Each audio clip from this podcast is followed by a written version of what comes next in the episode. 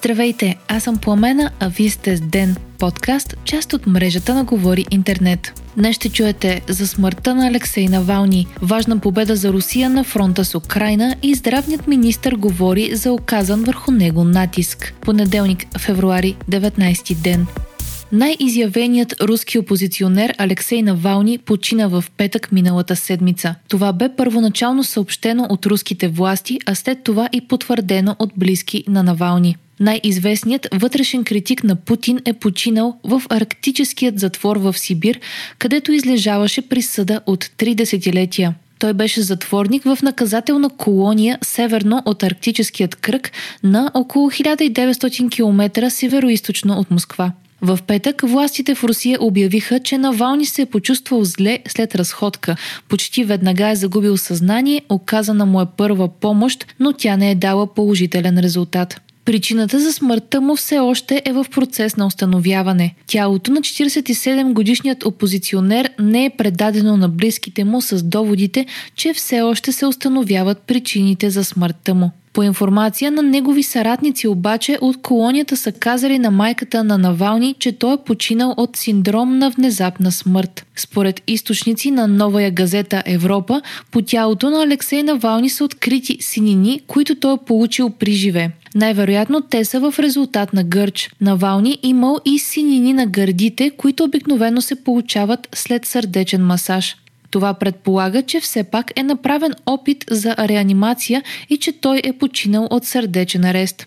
Колонията Полярен вълк в Сибир се смята за един от най-суровите затвори в Русия и екипът на опозиционерът неведнъж е изразявал притеснение, че той може да бъде убит или наранен там. Много западни лидери, включително президентът на САЩ Джо Байден, силно разкритикуваха Русия и обвиниха Путин и негови приближени за смъртта на Навални. Опозиционерът стана известен преди повече от 10 години с това, че публично критикуваше Путин и разкриваше корупцията сред управляващите в Русия. Навални беше единствената сериозна альтернатива на Путин и за много хора в Русия той предлагаше различно бъдеще за страната им. Движението, създадено от Навални, е забранено в Русия и повечето от висшестоящите му приближени живеят в изгнание в Европа.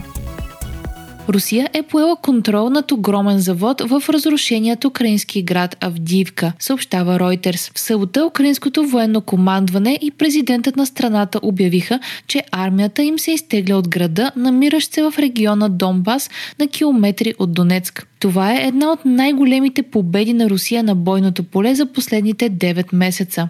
Тя е в резултат на много интензивни битки и големи загуби и за двете страни. Ройтерс определя за вземането на Авдиевка като най-голямата победа на Русия от превземането на Бахмут през май 2023 година. Премиерът Николай Денков и вице-премиерът Мария Габриел са поискали от министъра на здравеопазването Христо Хинков да отмени конкурсите за смяна на директорите на големите болници, каза Хинков пред BTV. Това се е случило, въпреки че мандатите им са изтекли или изтичат скоро. Чуйте какво каза Хинков в ефира на тази сутрин. Аз трябва да ви кажа, че съм спрял конкурсите по, под така натиск за това да, да не правя конкурси, тъй като изтичат мандатите на доста директори. И аз трябва да ги обявя по закон. Аз обявих след това ги спрях. Бях помолен от вице-премьер Габриел, бях помолен от самия премьер да отменя конкурсите. Ами защото най-вероятно искат следващия министр вече с а, друг мандат и с други възможности да той да назначава новите директори.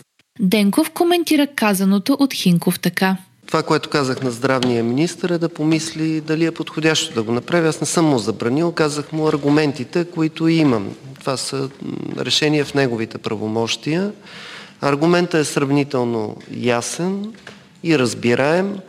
То е, че а, когато един министр вече е казал, че си тръгва, стои въпроса дали трябва да решава кадрови проблеми. Хинков коментира и случая с разследването на смъртта на Даная. Той каза, че очаква отнемане на лекарски права. Министърът призова Българският лекарски съюз да се намеси в случая. Припомняме, че миналата седмица Софийска градска прокуратура образува досъдебно производство за смърт, причинена поради незнание или немърливо изпълнение, представляващо повишена опасност. Стана публичен и запис, на който се чува как медици от Пирогов отправят закани срещу близки на починалото момиче. Хинков изрази надежди, че етичната комисия към Българският лекарски съюз ще вземе сериозно становище.